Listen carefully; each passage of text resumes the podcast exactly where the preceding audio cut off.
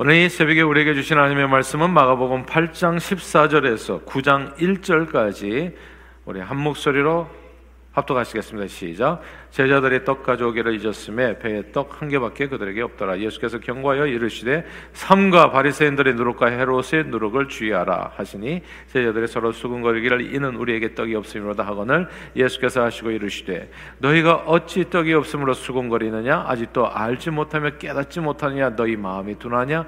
너희가 눈이 있어도 보지 못하며 귀가 있어도 듣지 못하느냐? 또 기억하지 못하느냐? 내가 떡 다섯 개를 오천 명에게 떼어 줄 때 조각 몇 바구니를 거두었더냐 이르되 열둘이니이다. 또 일곱 개를 사천 명에게 떼어줄 때 조각 몇 광주를 거두었더냐? 이르되 일곱이니라 이르시되 아직도 깨닫지 못하느냐? 하시니라. 베세다의 이름에 사람들이 맹인 한 사람을 데리고 예수께 나와 손 대시기를 구하거늘 예수께서 맹인의 손을 붙잡으시고 마을 밖으로 데리고 나가서 눈에 침을 뱉으시며 그에게 안수하시고 무엇이 보이신, 보이느냐? 물으시니 쳐다보며 이르되 사람들이 보이나이다. 나무 같은 것들이 걸어가는 것을 보나이다 하거늘 이에 그 눈에 다시 안수하심에 그가 주목하여 보더니 나와서 모든 것을 밝히 보는지라.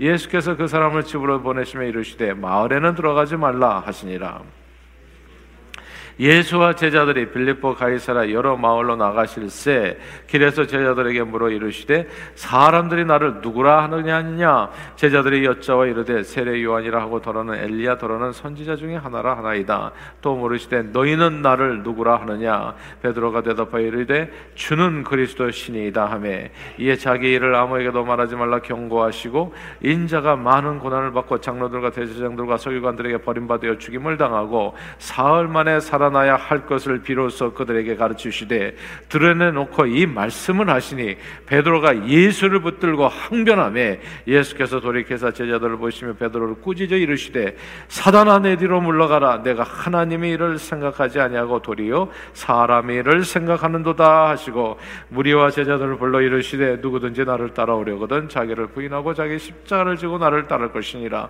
누구든지 자기 목숨을 구원하고자 하면 이룰 것이요. 누구든지 나와 복음을 위하여 자기 목숨을 잃으면 구원하리라.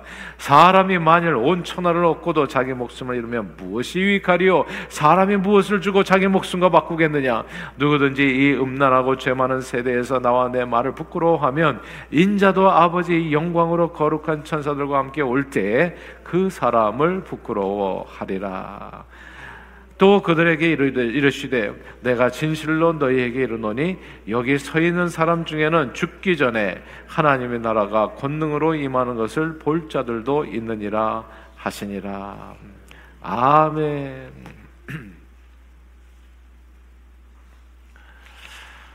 어, 세계 최고의 축구 리그로 여겨지는 영국 프리미어 리그에서 맨체스터 유나이티드라고 하는 팀을 이끌고 27년간 감독직을 수행하면서 리그 우승 13회를 비롯해 우승 트로피를 무려 38개나 들어올린 명장했습니다. 알렉스 퍼거슨 감독입니다. 아, 그의 승리에 관한 축구 철학은 그러니까 전무후무한 아, 감독이거든요. 그러니까 모든 축구계의 사람들이 존경하고 아, 그리고 경외하는 그런 감독인데 근데 이 사람이 승리의 비결 축구 철학은 그냥 간단히 한 줄로 요약됩니다. 팀보다 위대한 선수는 없다. 딱 그거예요. 팀보다 위대한 선수는 없다. 아무리 개인적인 재능이 탁월해도 팀을 위해서 헌신하지 않는 선수는 그래서 메뉴에서 자리를 잡지 못했습니다. 그냥 다 팔아버렸어요. 그러니까 뛰어나 아무리 재능이 있어도 잘난 척하고 자기가 튀려고 하는 선수, 팀워크를 깨치는 선수, 그냥 발재가는 좋은데 그냥 이 하나 되지 못하는 선수는 그냥 과감하게 정리해 버렸습니다. 그리고 그는 박지성처럼 팀을 위해서 자신을 희생해서 뛰는 선수들을 조합해서 원팀으로 축구계 놀라운 역사를 이뤄내서 그 공로로 기사 자기까지 받았습니다. 그래서 Sir Ferguson이잖아요. 모든 선수가 다른 선수들을 돕지 아니하고 자기 살 길만 모색해서 자기 영광만을 위해서 자기 자기가 골을 넣으려고만 한다면 어떻게 되겠습니까? 그러면 팀워크는 망가지고 결과는 결코 좋을 수가 없는 겁니다.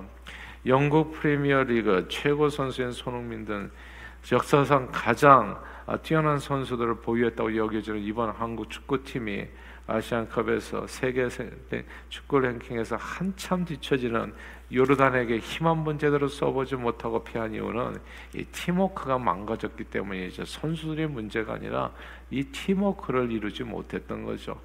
그러니까 구슬도 꿰야 보배인데 구슬이 이렇게 그냥 모래알처럼 흩어져 있으니까 무슨 힘을 발휘하겠습니까? 그러니까 정말 부끄럽게 그냥 끝나버린 거죠. 그래서 국민적인 분노가 아직도 쉬, 쉬지를 않는 거잖아요. 이 팀워크를 깼다고.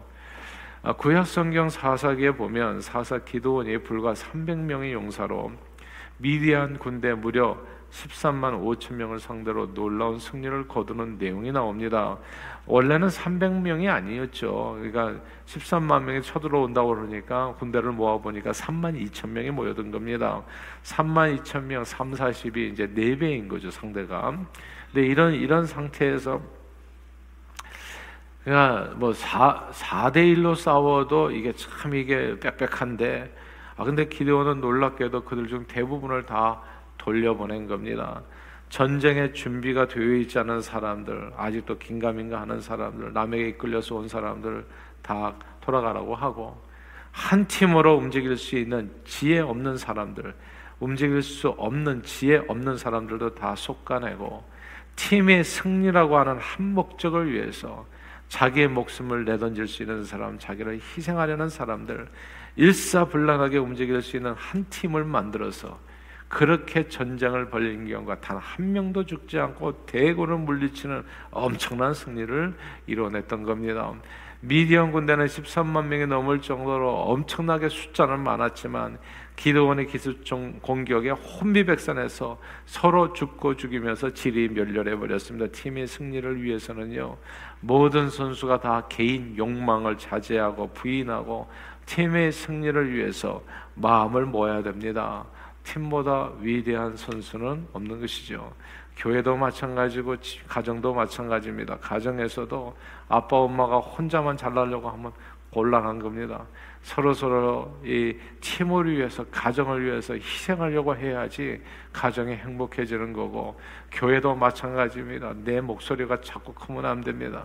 자꾸 목소리가 커진다 생각하면은 제가 항상 하는 얘기지만 일절만 하시고 제발 목소리를 작게 하십시오.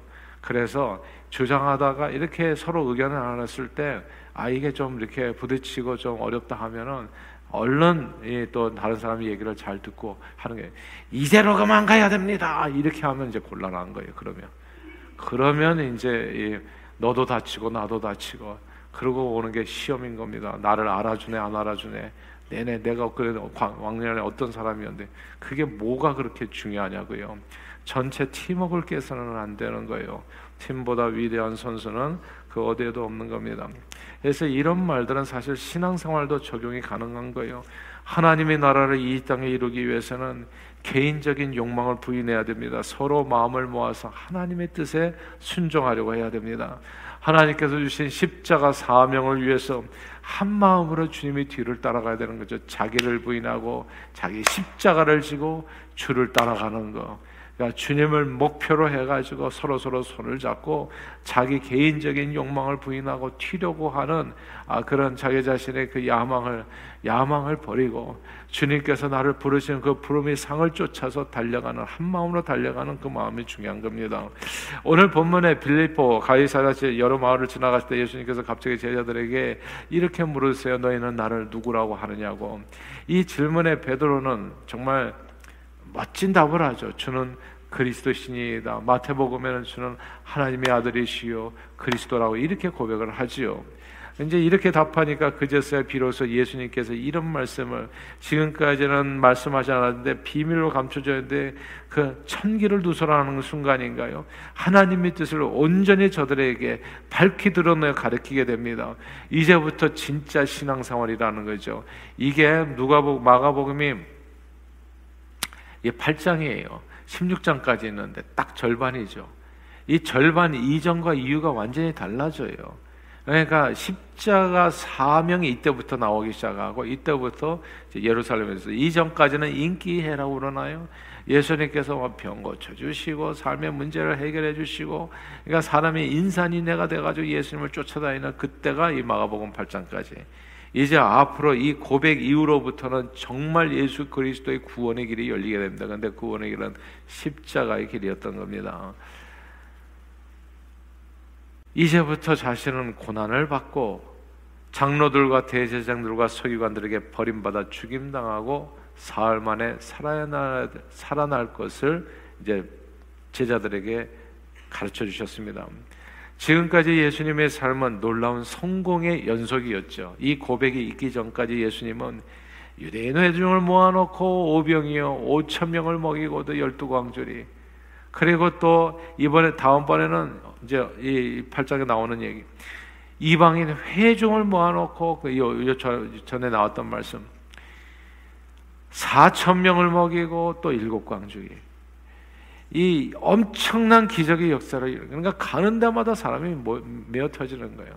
그리고 8장 이 앞 부분에서는 베세다에서는 눈을 뜨지 못하는 맹인의 눈을 고치기도 해주셨습니다. 가는 곳마다 막 인산인해를 이루어서 예수님이 인기로 막 하늘을 찌를 듯이 막 솟아올랐던 겁니다. 그런데 그 순간에 예수님이 갑자기 너희는 나를 누구라고 하느냐 물으시더니 그 그리스도입니다. 라는 말이 떨어지기가 무섭게 이제 나는 죽을 거다 라고 얘기하니까 얼마나 이 정말 이 부푼 가슴이 그냥 마치 부푼 풍선이 바람 빠지듯이 얼마나 쪼그라들었겠어요. 그러니까 베드로는 그 말씀, 말씀을 받아들이기가 어려웠던 겁니다. 베드로뿐만 아니라 다른 제자들도 다 마찬가지로요. 예. 아무도 이 예수님의 말씀을 갑자기 이렇게 인기가 많은데 이렇게 많은 사람들이 우리를 쫓아다니는데 이렇게 행복할 수가 없는데 근데 그때 갑자기 죽는다고 하시니까 얼마나 실망이 되었겠냐고요. 그러니까 베드로가 대표로 나서서 정면으로 예수님의 말씀에 반박하고 여기는 본문에 보니까 항변했다고 그래요. 예, 항해하고 막 그냥 반박했다는 그런 뜻입니다. 그때 주님이 주신 말씀이 오늘 본문 8장 33절입니다. 8장 33절 같이 한번 읽어볼까요? 시작.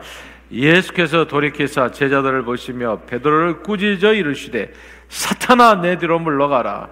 내가 하나님의 일을 생각하지 아니하고 도리어 사람의 일을 생각한도다 하시고 아멘. 여기에서요 하나님의 일, 사람의 일 이 구절을 주목해야 됩니다. 여러분들은 어떠십니까? 항상 하나님의 일을 생각하면서 하루하루를 사십니까? 아니면 여러분 자신의 일만 생각하면서 사십니까? 우리 인생에 두 가지 일이 있어요. 하나님의 일, 사람의 일. 하나님의 일을 이루기 위해서 사람의 일을 하는 겁니다. 사람의 일을 하기 위해서 하나님이 필요한 게 아니라. 근데 신앙생활이 그럴 때가 진짜 많아요. 오늘 이 아침에 무엇을 여러분들이 주로 기도하시겠습니까?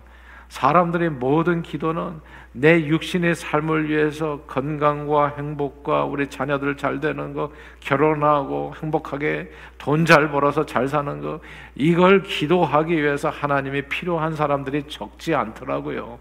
근데 이게 내 일을 위해서 하나님이 필요한 것이 아니라 하나님을 일을 위해서 내가 쓰임 받는 겁니다. 그것이 하나님께서 기뻐하시는 길이에요. 근데 이게 거꾸로 된 경우가 많잖아요. 베드로처럼 말입니다.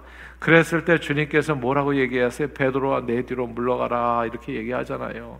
그러니까 하나님 앞에 설 때가 많아요. 우리가 항상 하나님의 일보다도 내 일이 먼저가 되고 너희는 먼저 하나님의 나라와 의를 구하라 이렇게 얘기하는데 하나님의 나라와 의를 구하는 사람은 실제적으로 그렇게 많지 않은 거예요. 내 삶이 항상 먼저인가 항상 먼저. 예. 하나님의 일이 뭐가 문제입니까? 1년 12달 다 계획을 잡을 때 365일을 하나님께서 우리에게 선물로 주셨어요. 시간 활용하는 데 있어서 제일 먼저 중요한 것은 하나님의 일입니다. 내가 1년 365일 동안 하나님께서 가장 기뻐하시는 일에 먼저 삶을 드려야 되는데 그 먼저 삶을 드리지 못하고 내일 다 하고 나서 아이 시간이 남으면 또 할 수 있을지도 모르고 전도하고 선교하고 기도하고 주님 앞에 삶을 들여서 봉사하고 이런 일들이 먼저가 돼야 되는데 우리는 하나님이 이런 생각지 않냐고 사람이 이를 생각할 때가 진짜 진짜 많다는 겁니다. 그러기 때문에 허송 세월이 되는 거예요. 제가 가끔씩 늘 드리는 얘기도 합니다만은 진짜 그렇게 살면 오늘 죽으나 백년 후지 아무런 의미가 없어요. 나 먹고 산 것뿐입니다. 아유 오늘 가서 이 집에 맛집 가가지고 저기서 페이스북에 들어가 보면 순전히 맛집밖에는 나오지 않잖아요. 예. 그냥 그냥 밥 먹을 때 그냥 음식 차려놓고 사진 찍어가지고 올리는 재미로 사는 거죠. 예. 또 오늘 여행 가가지고 또 사진 찍어가지고 그 올리는 재미로 사는 거고. 그래서 인생 여정표가 사실은 어디에 나옵니까? 페이스북에 딱 나오잖아요. 또 거기서 또 저게 만들어가지고 과거에 뭐 했는지를 또 쫙 보여주네. 예. 그런데 인생의 모든 인생에 보니까 먹고 마시고 놀러 가고 그거밖에는 없는 거예요. 그게 내 인생의 가장 큰 목적이었다고요. 사람 일을 생각하고 하나님 을 생각하지 않은 사람이 천지 빛깔이라는 얘기입니다. 인생 여정표 여러분들은 자기 삶에 무엇을 채우기를 원하세요? 제자들도 사람 일을 먼저 생각했던 거예요. 근데 주님은 말씀하세요. 사람 일을 먼저 생각하면 너는 반드시 죽느냐. 육으로 살면 육의 소욕을 쫓아서 너가 반드시 죽을 것이로되 영의 소욕을 쫓아 육의 행실을 죽이면 살리니 사람이 살고자 하면 죽을 것이요 살, 죽고자 하면 살 것이라 누구든지 나를 따라오든 자기 자기를 부인하고 자기 십자가를 지고 나를 쫓을 것이나 하나님이 이를 먼저 생각하고 거기에 삶을 드리라는 거죠. 그래서 이게 사인업 하는 것도 다 그런 거잖아요. 우리가 매, 매번 작년도에 왜 그 단기 성교 해놓고 사인업을 하라고 부탁을 드리는 겁니까?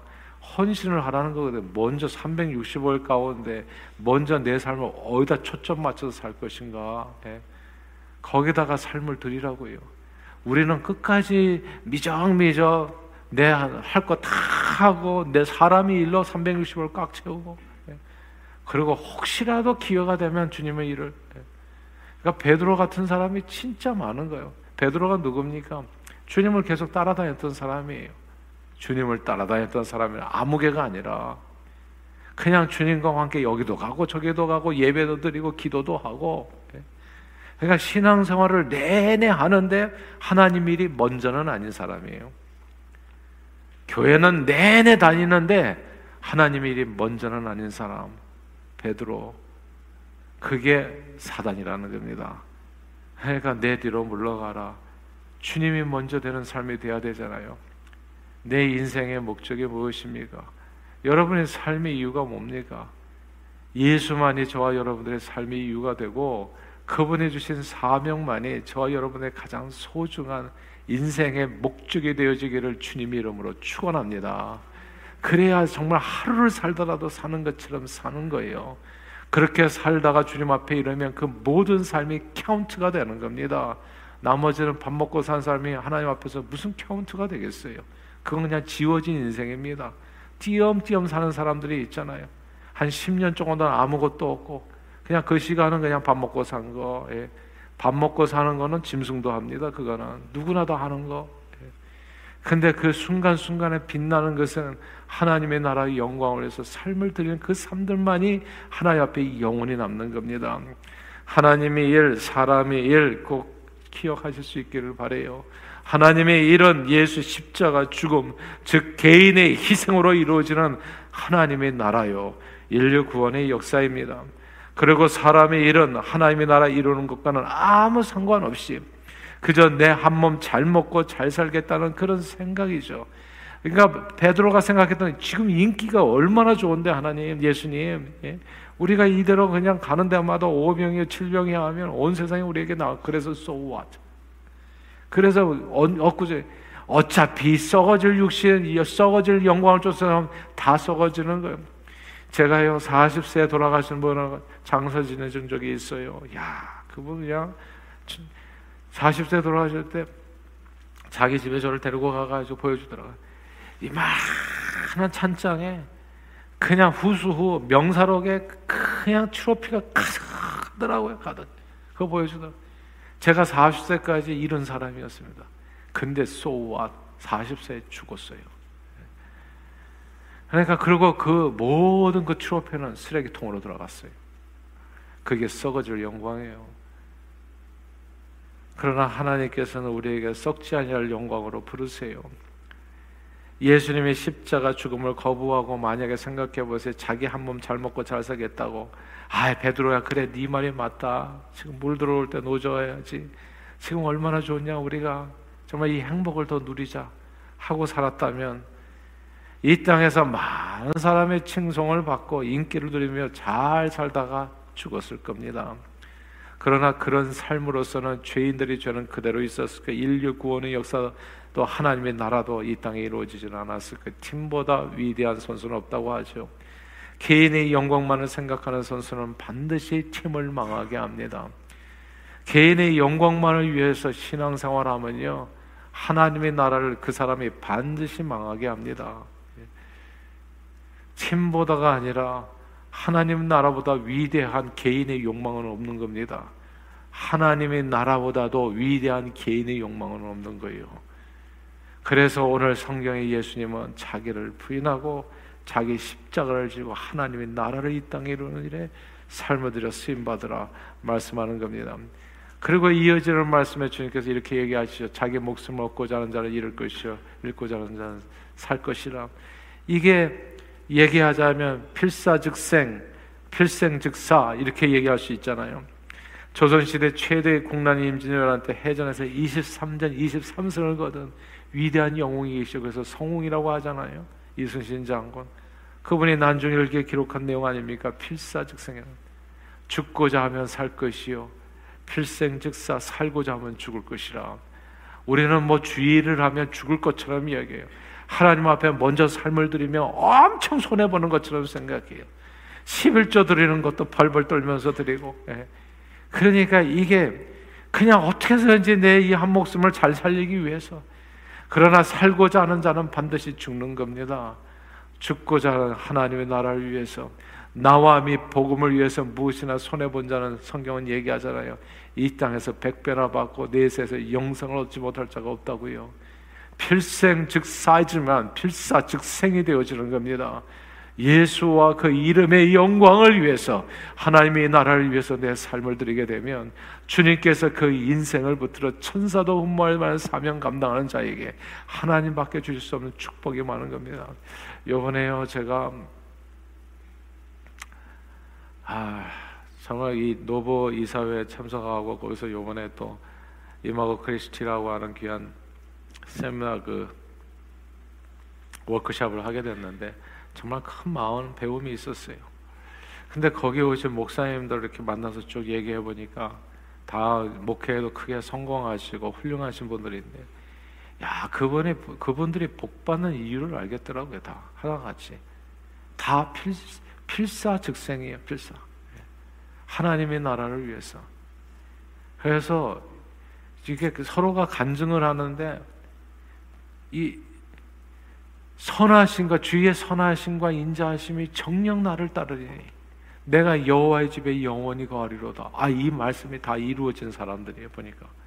근데 어떻게 여호와의 선하심과 인자하심이 이루어졌나 이렇게 그 삶을 간증하는 내용을 봤더니 다 부모님들이 그렇게 헌신하신 분들, 그리고 개인적으로도 헌신하고 이, 이 세상적인 욕망에 연연하지 아니하고 정말 하나님의 나라와 영광을 제일 먼저 두고 그것에 위해서 삶을 헌신하 그러니까 정말 하나님의 살아계심을 제가 확실하게 보겠더라고요. 필생 즉사입니다. 자기 육신의 욕망을 따라서 살면 사람이 이를 앞세우면 그렇게 살다가 죽을 거예요. 썩어질 영광과 함께 썩어질 겁니다. 그러나 썩지 아니할 영원한 영광을 바라고 필사즉생 내 육신의 삶의 욕망을 부인하고 우리에게 주어진 십자가 사명을 지고 주님의 뒤를 따르게 되면 반드시 살게 됩니다. 영원히 살게 되죠. 영원한 상급이 저와 여러분.